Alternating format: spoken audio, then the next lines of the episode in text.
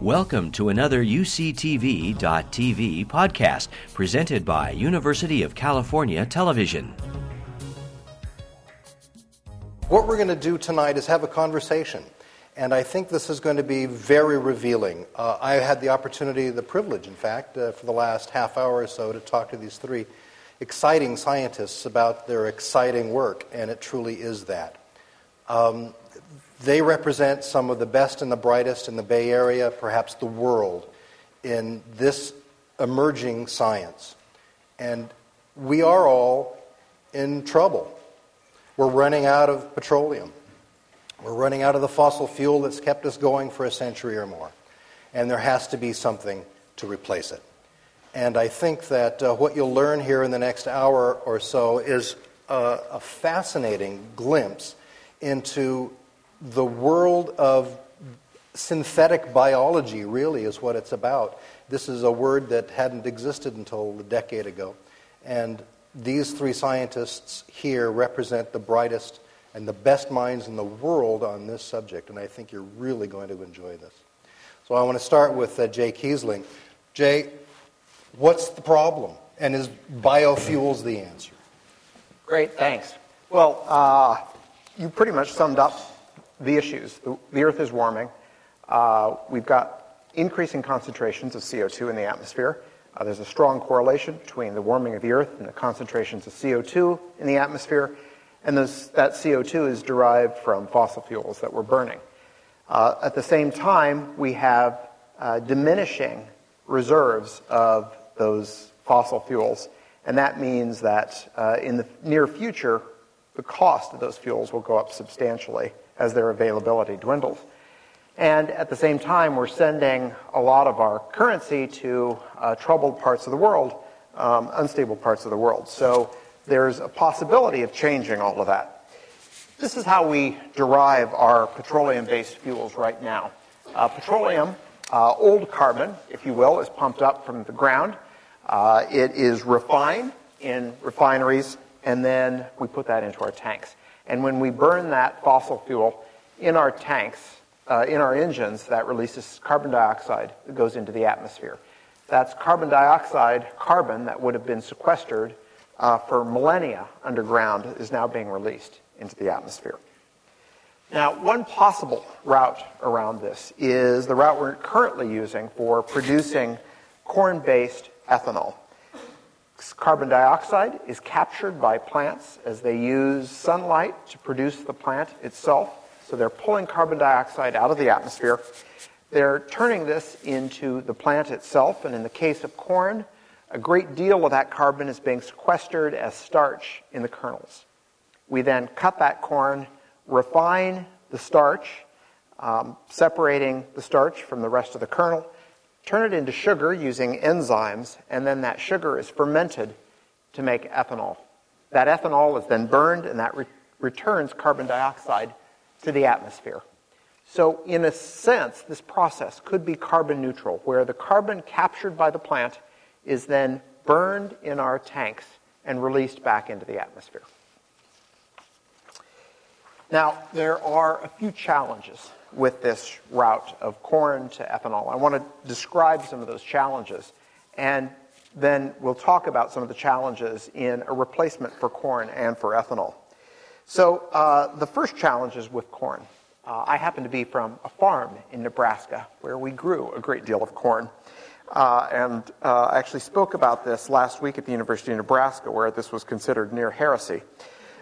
Uh, but uh, there are some challenges with corn. It takes a great deal of water, it takes a great deal of energy. So we fertilize corn to get the high yields that we're now getting on farms across the U.S.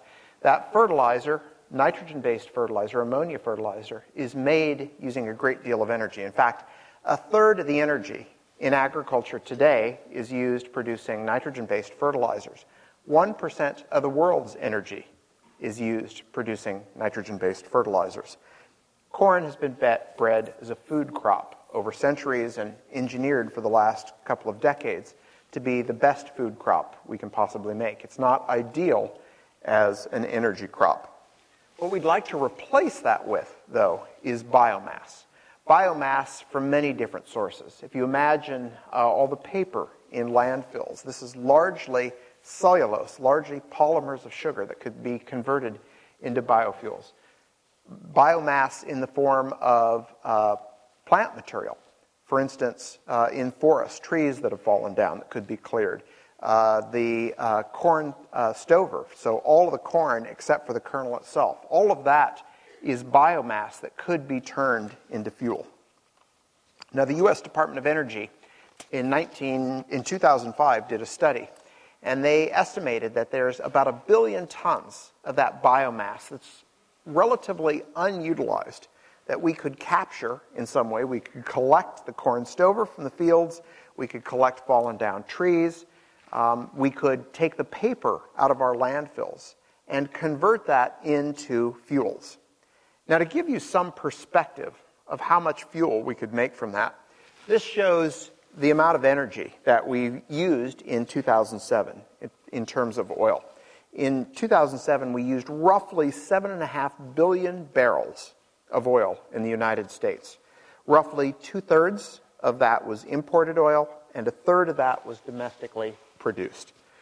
Now, if we take that billion tons of biomass and burn it, you could get nearly the energy equivalent to the energy in the imported oil. Let me say that again. That billion tons of biomass that's unutilized could be turned, if burned, into equivalent energy of that in the imported oil.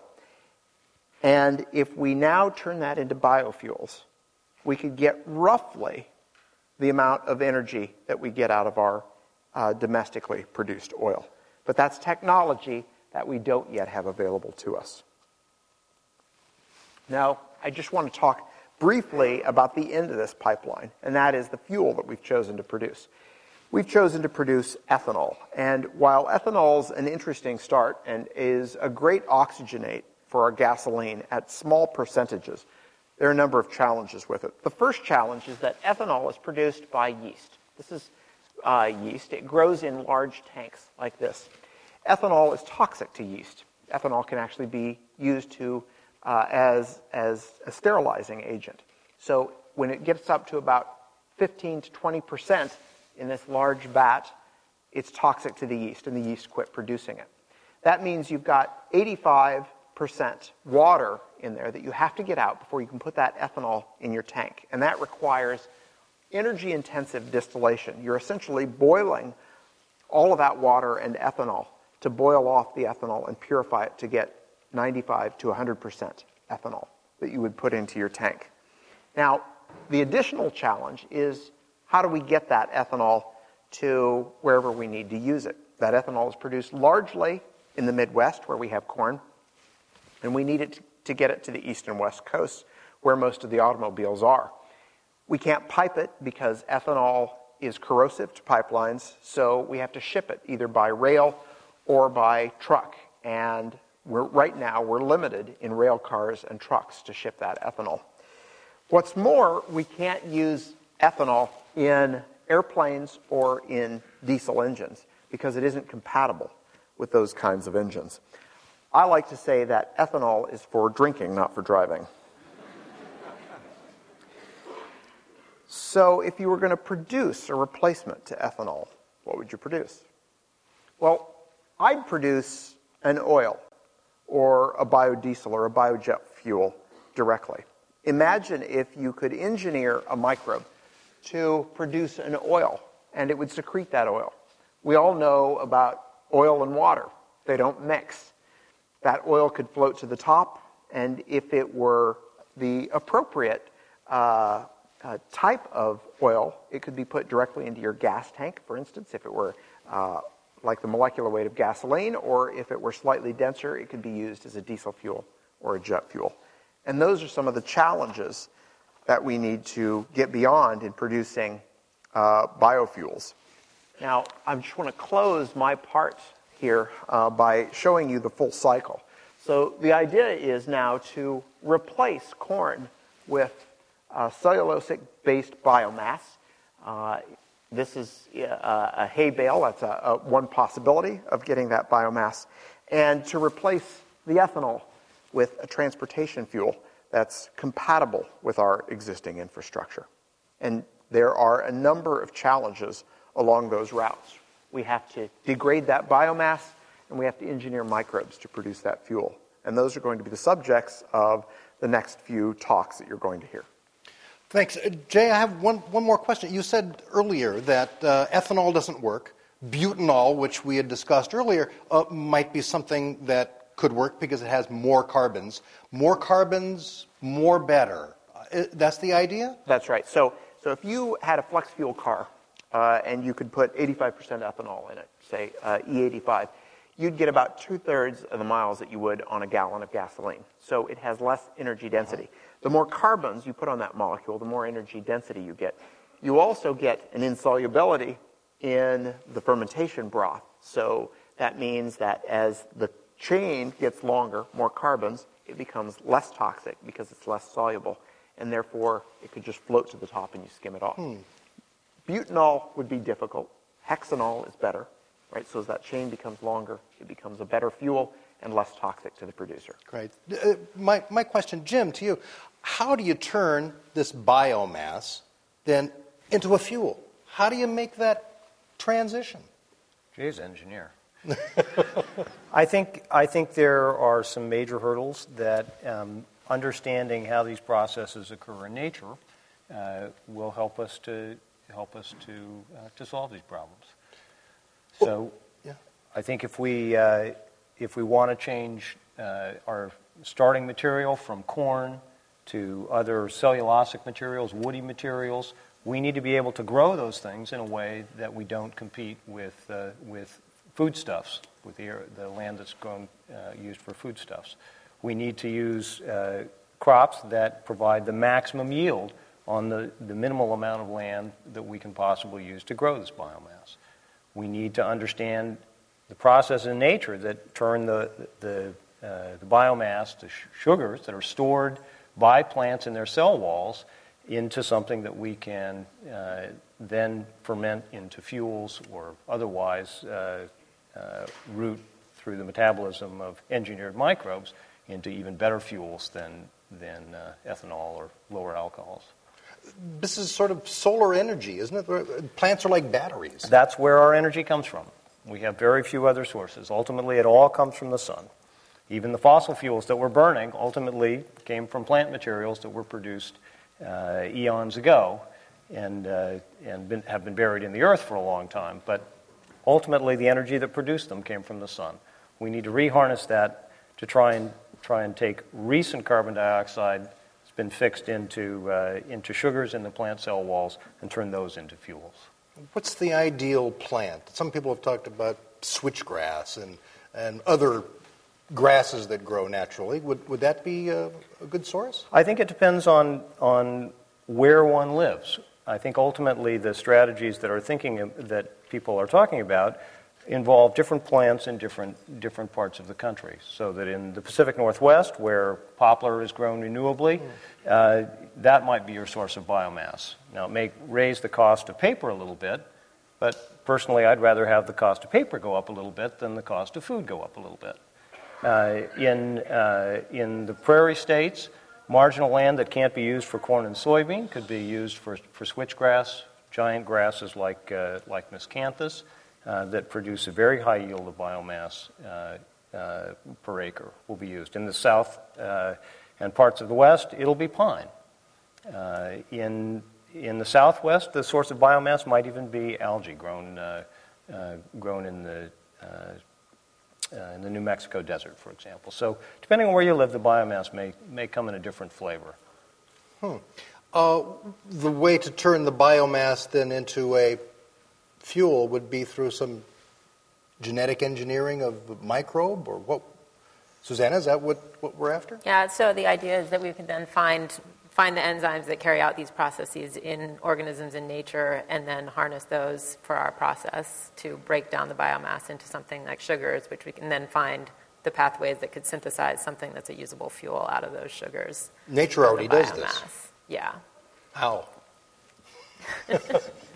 well, there are, there are lots of organisms that break down biomass. I mean, we, we're saying, you know, biomass is this great source of energy, but the reason we don't use it so far is because it's hard to break down, and yet clearly that happens all the time, and plants are always getting recycled into carbon dioxide, or else we wouldn't have a, the carbon cycle would be imbalanced, and we'd be depleting carbon dioxide from our atmosphere rather than adding it through these fossil fuels. And so we want to find out, you know, where are those organisms that degrade biomass, and what are the pathways that they're doing it with. So how are you finding these?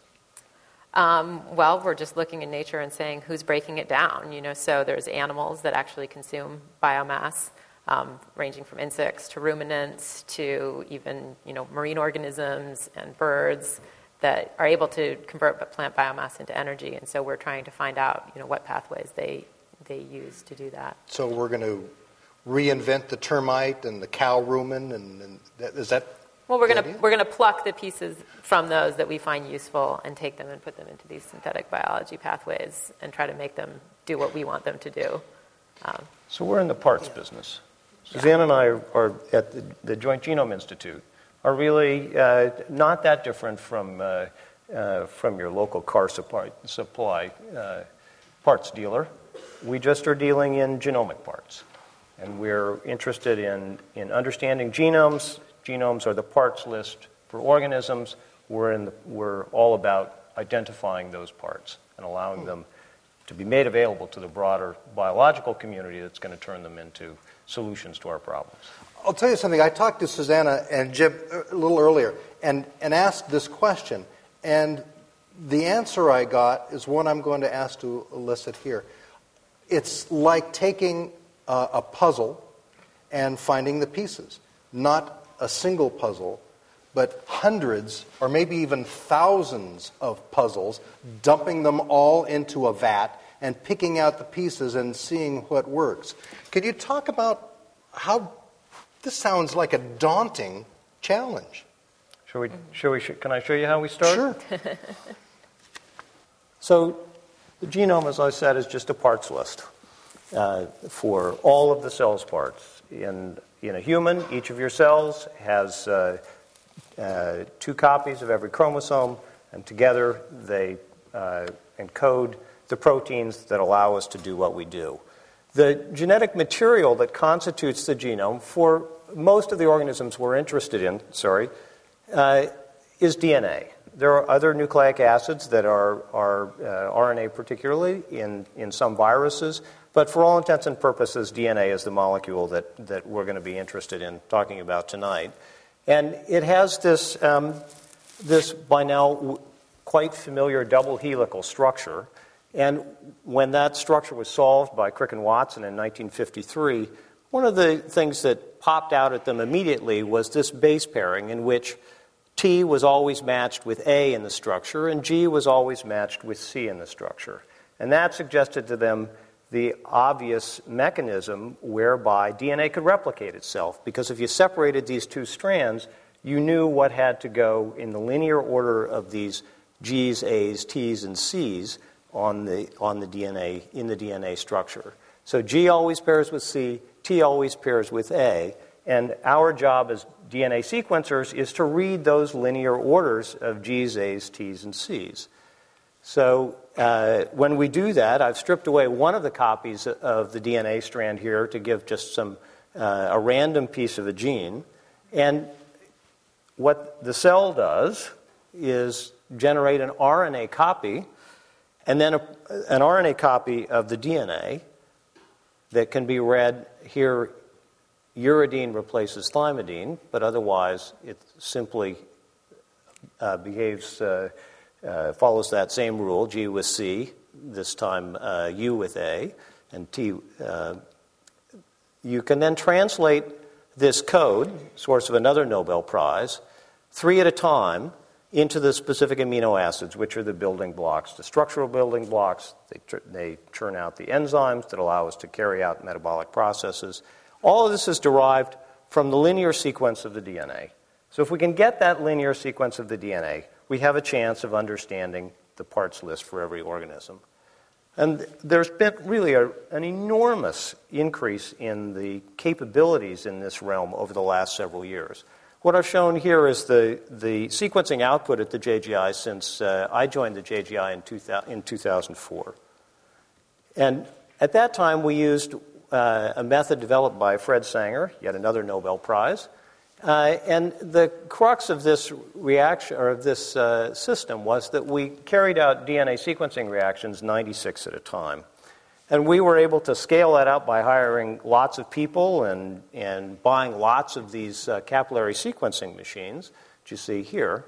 Uh, but we were still quite limited in the amount of output, and we managed to get up to about 30 billion bases of sequence. And that's 10 human genomes a year. Pretty good effort for a, a modest sized facility like ours.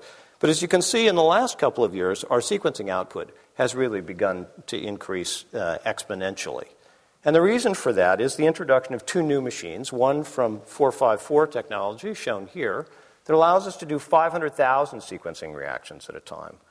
And yet another machine from, uh, from Illumina, originally developed by a company called Solexa, but then purchased by Illumina, that allows us to run 100 million sequencing reactions at a time. The net result of that is a sequencing output that's increased to almost 800 billion bases of DNA sequence in a year. So that's, uh, that's what? About 250 individuals uh, in a year, about the capacity of the number of people that are, that are here now. Well, that's allowed us to really scale up what, um, uh, what we can do as a sequencing facility. So, how does this all fit together? Well, um, we start uh, by getting the material that we're interested in sequencing. We have a program where we ask investigators who are interested in DOE relevant problems that might benefit from having a genome sequence to bring us those problems. We have an annual proposal process, and we get some really interesting biology and some fascinating uh, uh, science brought to us through that program. Uh, the hardest part of any genome project is right here. That's getting the DNA in the door. High quality DNA to sequence is really the hardest part of any sequencing project. But once we've done that, after investigators have spent months figuring out how to get nice, large chunks of DNA, the first thing we do is take that DNA and shear it into tiny little fragments. A little disappointing for some of them. And then we sequence those thousands, millions of fragments. So we get this linear G's, A's, T's, and C's. And then uh, people with enormous computer skills, like Susanna, take all these random pieces of the jigsaw puzzle and start to assemble them based on their alignments with one another. And if we're dealing with a relatively simple microbial genome, as I've shown here, it should end up in a whole circle. Frequently, there's some holes, and we have to do some sort of manual improvement of the genome to be able to get this thing into a complete genome sequence. But we're now in a, in a position to be able to do this for microbes a couple of hundred times a year. And for more complicated organisms, it takes us a little longer. Of course, those are just letters one of my earlier, earliest experiences at the JGI was delivering a DNA sequence to a, a uh, young uh, graduate student. I don't remember where exactly. And she called me up shortly after we'd sent her the sequence, and she said, I opened the file, but it's just letters. um, and she was right. I told her she looked carefully. She'd see actually there were only four, four letters. Yeah. uh, but we helped her out by, uh, by going the next step and that's finding the genes and proteins within that sequence. And we now have computational methods for simple organisms that allows us to do that with very high accuracy. For higher organisms, we need a little more help in trying to find the genes, and we need some experimental data to tell us exactly what genes look like in different kinds of organisms. But we can generate those data on our, on our sequencing machines as well. So after we've, uh, after we've um, found the genes, uh, we assign them names and functions, and frequently, to the best of our ability, for many organisms, at least half the genes will have no idea about what they do, and we may have never seen them before because many of the organisms we're sequencing are from very diverse parts of the, uh, uh, the uh, tree of life. But one of the very important things about sequencing lots of genomes is that you, you learn a lot from sequencing one genome you learn way more if you sequence some related genomes and can, and can compare them. I've picked here uh, just a random uh, genome and a random gene shown here in red, uh, about which there was absolutely nothing known. And using a system developed at JGI, I aligned it to several other genomes the, that had the most similar copies to this gene. And one of the things that you'll see is while there's really not a lot shared between most of these genomes, you can see that there's a, a set of four or five genes that are very much uh, reproduced in their order and size in this genome, and most of them are also present in this genome.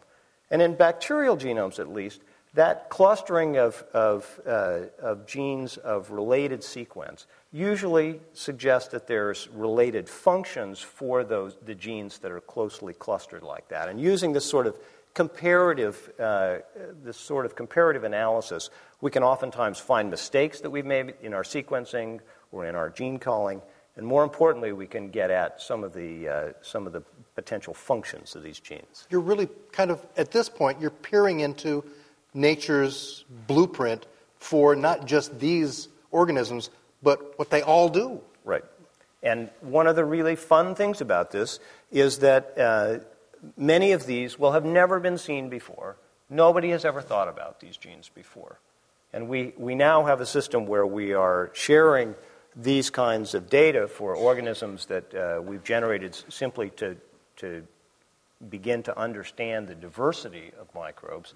We're making those available to students. And students are starting to play around with some of these data and looking at things that nobody has ever seen before, where there's no right answer, unlike any kind of laboratory that they've ever seen before. It's really quite an exciting, uh, quite an exciting advance for us. Sure, the graduate students do all the work, and you guys get all. That's the idea. Sorry. so, how are we going to use these things? We need to make better biomass. We need to understand how to get more biomass on an acre of land. So we've been interested in, in sequencing the biomass substrates or, or reasonable um, comparators for biomass substrates for the last several years. So we've sequenced the poplar genome, uh, was the first tree to be sequenced. We've sequenced uh, sorghum, which is the second uh, bioenergy crop in the U.S. currently. We participated in the maize genome sequence. We're just starting with switchgrass and with, and with miscanthus, miscanthus um, which are complicated genomes. I'll talk about that a little bit more in a minute. And because they're so complicated, we've worked on some other grasses that are, have somewhat simpler genomes. And uh, we suspect that we may be able to learn something about the more complicated genomes by sequencing these, these simpler models first. They're somewhat related. Right. We also um, are interested in degrading biomass. Susanna's going to talk about this a lot more, but this is really from my perspective, the crux of the, of the problem in converting cellulose into fuels. Plants have spent the last several hundred million years learning how not to be degraded uh, because they can't run away from their enemies. Uh, so they have a cell wall that's really quite impenetrable. But we're also not wading through trees and uh, through tree branches and leaves on our way to work in the morning. So somehow the biomass that exists and the trees that have died are getting broken down in nature. And uh, one of our tasks is to understand the parts list from the organisms that are doing that in nature. And then finally, fuel synthesis. Um, you know, we're, we're fermenting uh, sugars into ethanol now the way the Egyptians did, you know, 6,000 years ago. We ought to be able to do better than that. We should be able to find organisms that are more tolerant to, uh, to the, uh, the substrates that they're producing. Uh, we're sequencing uh, engineered E. coli that are more uh, resistant to alcohol or that, or that produce other potential fuel substrates. We're interested in biogas as well. We're interested in communities that make, uh, uh, that make mixed alcohols. There are lots of different people with different strategies about how to do this. They are bringing those problems to us and allowing us to produce the genomes of the organisms that they're interested in to help them modify their, modify their processes. So, so you get a handful of stuff, soil or, or rotting leaves or something, and then, then what do you, literally, what do you do with it? Well, we don't get that. We ask them to make DNA okay. from it first. Right. Uh, and the reason we do that is because frequently making, as I said, making the DNA is the hardest part of a genome project in many instances.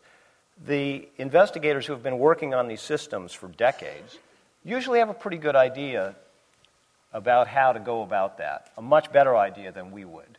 Uh, so we have some tips. We can put them in contact with other people who have faced similar problems if they, when they run into trouble.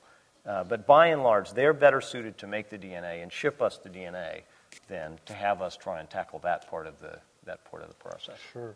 Uh, Susanna, could I ask you, what, brown rot fungi and white rot fungi, et cetera, mm-hmm. uh, is that what we're modeling?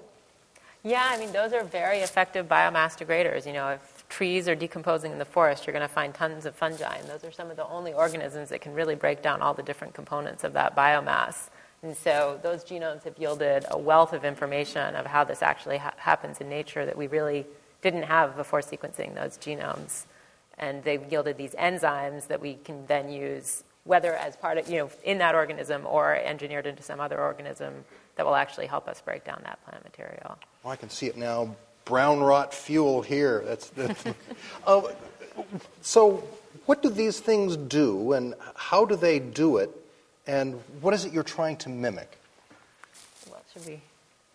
Far away. Far right. away. Okay. All right.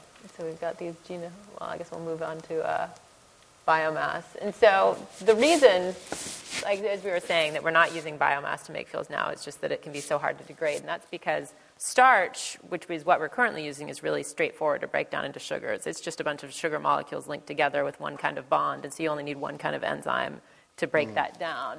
And then cellulose is also a polymer of sugars. It's a slightly different one that tends to form these very insoluble crystals. So the enzymes can do it, but they have a hard time getting at the material. So that's one obstacle. But then cellulose is only a fraction of the biomass. There's also these other components, hemicellulose and lignin. Hemicellulose is made up of sugars, but it has these, this much more complex branch structure that you need many enzymes to degrade.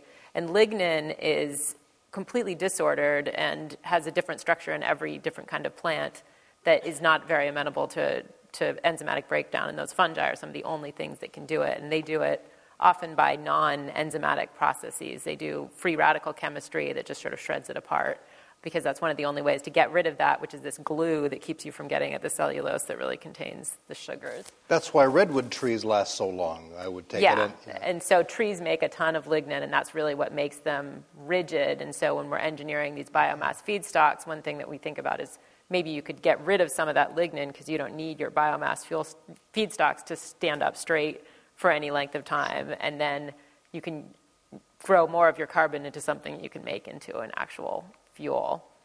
And so, like we said, though, nature is very good at getting these things degraded. And so, in nature, we've tried to look at, you know, where, what are the organisms that are actually carrying out this process. And so, um, we know that wood is pretty stable until something actually manages to infiltrate it. Something like a termite can actually digest a huge quantity of wood, which is an otherwise very stable substance. And so they're actually responsible for much of the biomass breakdown, especially in tropical regions. Um, there are other wood eaters like uh, the shipworm is actually a marine organism that can eat boats and docks, and you can find wood from the ocean that's riddled with these holes that, from these bivalves that actually burrow into them. And they break, the, break the biomass down by a completely different method than termites. And yet, and then there's animals that eat grass, like ruminants, cows, and kangaroos actually eat grass as well. And we've, we've got projects to study all of these organisms, including other insects that can break down biomass. I think I mentioned there's a, there's a bird that eats leaves and is actually able to ferment in a rumen-like compartment despite being a small bird that needs to be able to take off and fly with all that mass in it. And that bird's name um, is the? The stink bird. stink bird. because it makes because so it produces methane when it breaks down these uh, these leaves. I really wanted to share that with you. Yeah, a lot of methane. Lots of methane, and um, and you also know that just if you have a backyard compost heap, that just by treating biomass a certain way, you can actually accelerate the degradation quite a bit over something just you know sitting on the ground. And then these fungi that we mentioned can really break down. Uh, break down trees and other biomass pretty effectively. And so this is really distributed across the whole phylogenetic tree. Because biomass is such an abundant en- energy source, the ability to utilize it has evolved many different times. But the interesting thing that we found is that it hasn't really evolved independently because all of these processes depend on microorganisms. The single cell organisms are the ones that really produce the enzymes that break down that biomass. The cows couldn't eat grass if they didn't have organisms in their rumen that actually broke it down for them. They would starve. And the same with termites or kangaroos or any of these. in general, the, all the enzymes that degrade that biomass is from microorganisms. And so the genome projects that we have studying all of these are studying microbial uh, communities in these different habitats. And those communities are made up of a lot of different organisms. And we want to find out something about all of those because they work as a team to break down the biomass. It doesn't seem like there's any one organism in there that's actually capable of doing it. It's really a whole community. And so that brings in metagenomics. And so the traditional way you might study these, these communities is you take the sample that you know is carrying out the, the activity that you want, and you take it back to your lab and you try to grow it. Maybe you try to grow it on cellulose or some kind of biomass to get really something that's degrading it. And so you bring it back, you get it on your, on your culture, and then you can take those organisms, grow them up, and sequence their genomes, and that would be genomics. And we've done quite a bit of this with biomass degrading individual microorganisms. But we still find that in these various biomass degrading environments, most of those organisms aren't the ones that actually grow on your plates when you take it back into the lab. You might be able to find one that actually degrades biomass, but most of those ones just don't seem to grow well in the lab. And so it's been really difficult to study them. You know they're there, you can find them, you can find their genetic signatures, but you can't find out much about them because you can't actually culture, culture them and you can't do their sequence their genomes because you don't have them in culture. And so ultimately with the uh, and so it's just that pie chart is showing that the estimates are that something like 1% of organisms will actually grow in the lab. The other 99% are just sort of unknown and ungrowable. But an alternate way of getting at those organisms is to just say, we know they have DNA, and we can sequence that DNA straight off, and then try to get it back into those genomes, or even just study it as it is without really associating it directly back to a genome, and look for the genes that are what we're interested in it, within that whole mess of, da- of data. But as you were saying, that's kind of like taking a lot of different puzzles, all these different genomes, and chopping them up and putting them in one big bin and then trying to reassemble it afterwards. So it makes it a much more complex um, problem. And so, and the reason it's called metagenomics is that there's the, the concept is that this organ, these set of organisms don't just happen to be together, they're really a community. And so their genome or combined genome is called a meta genome by analogy of a meta analysis, which is a combination of many different analyses in one. And so we're really trying to study that community genome as though it's an organism rather than breaking it up into all of those different organisms. So you try to tease out a, a signal then out of these this pile of DNA. What is the stuff that you're interested in? Is there a yeah. common thread? Yeah, and so there's a lot of different angles you can take to get at those nuggets of useful information. And one is that we do know a lot about the enzymes that break down biomass from isolate genome projects.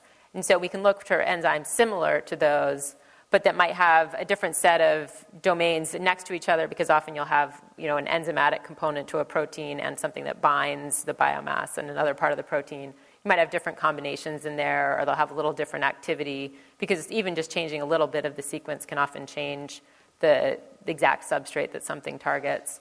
And so we can pull out all of those things by just comparing them in a computer and saying, these are all of my potential enzymes. And then we feed those to the synthetic biologists uh, or the enzymologists, and they can test those and determine if any of these ha- have activities that are really what we're looking for. Um, another is that you, by these comparative kind of methods, you can just look for things that are more common in that environment than in other environments where the substrate that they're digesting isn't really biomass. You know, if you look for look at a community that's living on sugar or right. something else, then you can say what enzymes are really important for this particular uh, community. Um, it sounds really complicated. Yeah. uh, is the computer absolutely vital to this? You, could, you couldn't do this yeah, without it. We couldn't even do the DNA sequencing without the computer because it would just, you wouldn't, the data is generated so mm. fast that no one would ever be able to, to process it. Okay, so now you have the gene you want. Mm-hmm.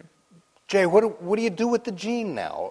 You, we have this genetic code that Jim explained to us, just four little letters, and you're going to try to make kerosene with that? That's right.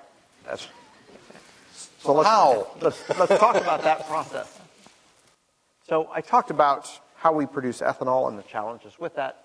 We'd really like to produce a transportation fuel that would work with our current infrastructure. So if we think about what you might want to produce, uh, you might want to produce an oil that you could just send to a refinery So this oil would come out of the microbe, it would be produced using the sugar. The microbe would act as a catalyst to turn it into an oil.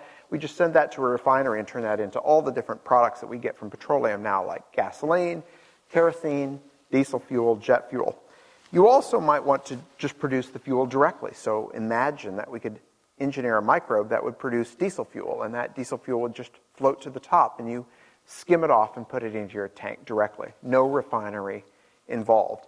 But it's got to have a high energy content, unlike ethanol.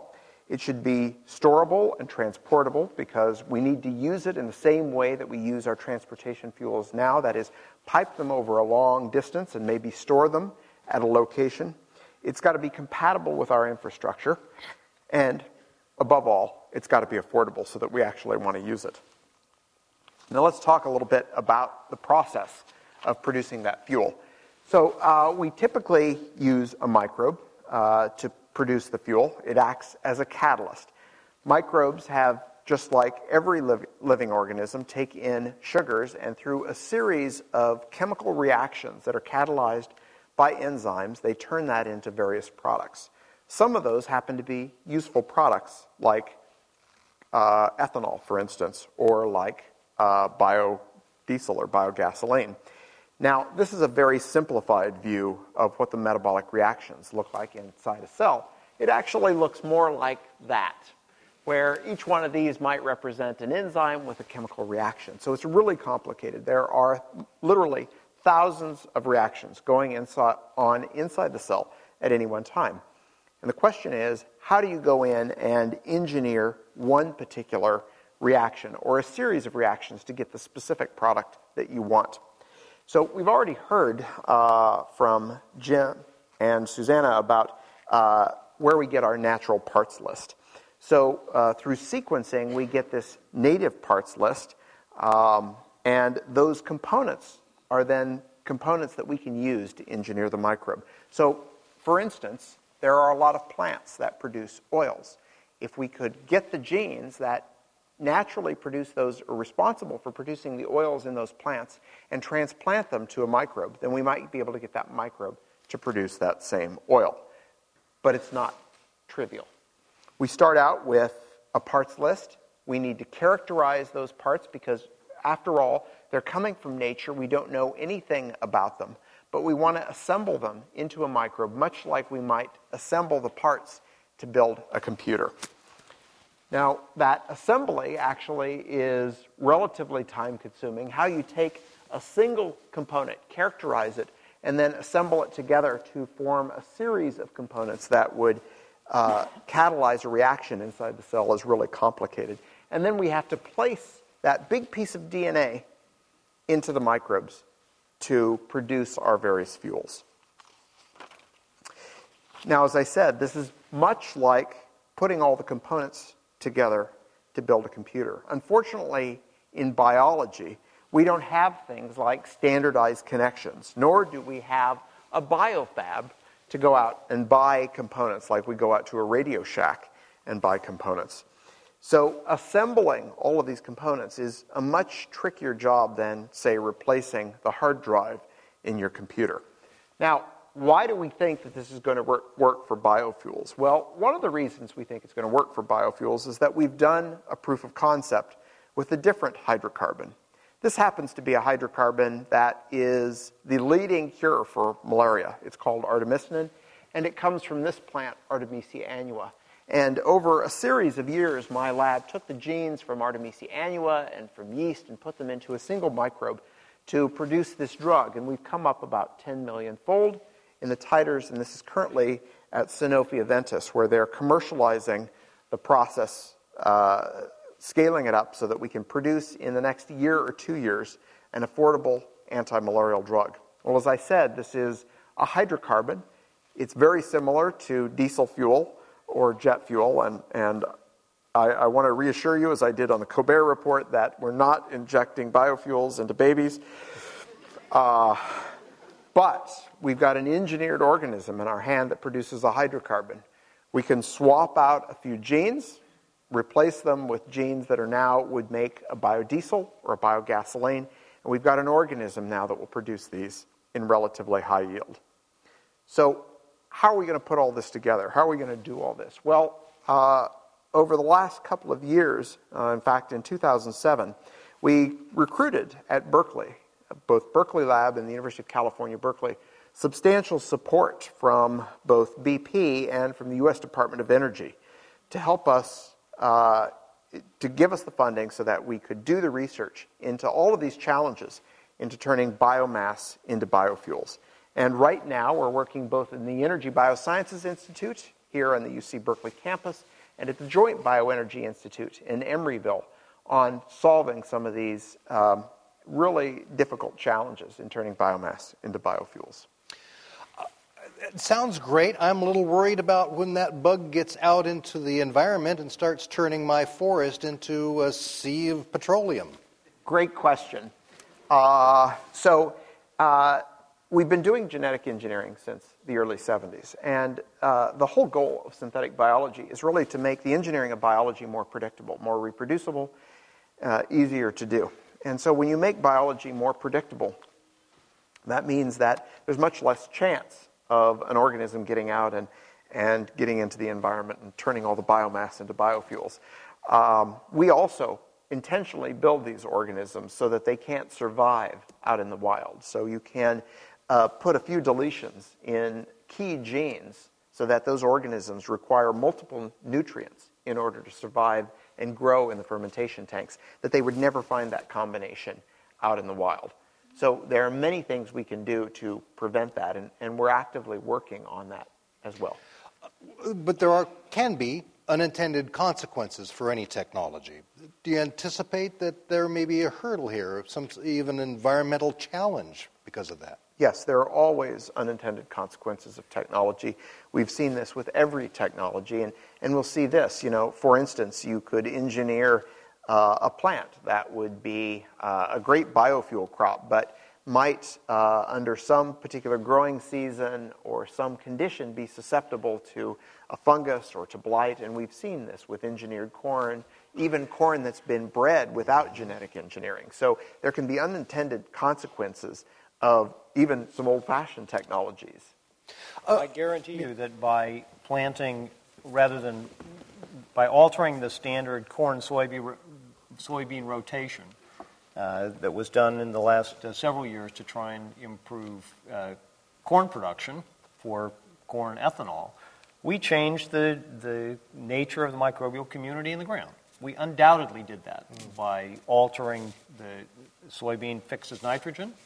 Uh, organisms that require that nitrogen to live in the ground uh, probably, uh, probably didn't do so well during those years. So anytime we alter an environment, we are absolutely going to alter the, uh, the biodiversity around it. And our, our goal, I would think, would be to try and understand that and manage it as opposed to just closing our eyes and saying, no, we're not, we're not producing changes or we don't care about the changes. I think there's, a, there's plenty of work to do there. But we finally have the tools to be able to do that kind of work. Well, some of the criticism about uh, the biofuel industry has been about biodiversity and about the problem, if it should be accepted, and biofuel crops become very popular and, and uh, cost effective, uh, replacing ordinary uh, jungle habitat in Central America is what many people are worried about. For instance, turn Brazil into a uh, um, into a single or a mono uh, crop uh, place. That's, that doesn't sound good. Well, I think we always have to worry about the biodiversity, and we, we of course want to preserve uh, the rainforests. Uh, but uh, the truth is that uh, we've been doing that for years with uh, just planting uh, food crops as well and other crops. So we've been doing that regardless. we'd like to prevent that to the extent we can, and, and that's why it's extremely important that we have high yielding energy, dedicated energy crops. We want crops that don't require a lot of fertilizer so that we don't have to pollute the atmosphere further with carbon dioxide in producing that fertilizer. We'd like crops that can be extremely high yield so they take advantage of the land that's there.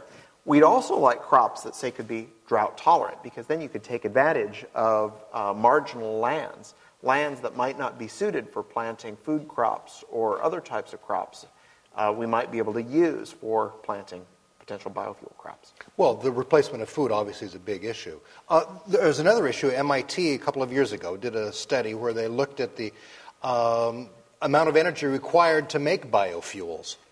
Uh, turned out to be more than one. I mean, it took more energy to create than it brought out of it. Is, is that a hurdle that we can't overcome? I think it's a definite hurdle. Uh, I think that petroleum is also a very energy intensive industry. Uh, the reality in the U.S. is that we are going to drive cars. We need a liquid transportation fuel for the foreseeable future. We need to be able to uh, we need to be able to fly jet aircraft. Uh, one of the biggest investors in the biofuels industry is the U.S. military because they are the world's largest consumer of transportation fuels. So I think for the foreseeable future, we're going to need transportation fuels. We need to be able to do it with as little energy input as we can. Both to drive down cost and in addition to minimize the, uh, the impact on, uh, on greenhouse gas uh, liberation. So the more neutral we can get these, uh, we can get these technologies, the better. But it's going to take a little time to get there. I think if, I, I think if uh, we had all gotten here on, in uh, horse-drawn carriages today, and I had described for you a system where we're going to drill oil in, in in Alaska, and we're going to drive it down here in large boats. We're going to offload it to a, a large uh, uh, refining station uh, just north of here, and we'll uh, then refine it. Uh, we'll then take that refined fuel and the various products. We'll ship them all over the western United States, and we'll be able to sell it to you for three bucks a gallon. You'd say I was nuts. But we spent a century doing it, and the technology is extraordinarily re- mature. It's been refined and refined and refined and refined through a century of American know how. We need to apply that same American know how to a new kind of transportation fuel. We need to leverage what we, what we can from the existing infrastructure. And I think the, the energy companies have grasped this. What's different, what's different now than 1973 is that the energy companies recognize that this is an emerging market for them. The energy companies are starting to participate. BP, Chevron, Shell, even Exxon is now, uh, is now investing in, in algal biofuels. So uh, I think the, it is a rare time, George Shultz makes the point, it's a rare time that the environmental interests, national security interests, forward looking energy, energy companies, and uh, uh the Department of Energy are all on the same page, and everybody is looking at biofuels as essential for energy security.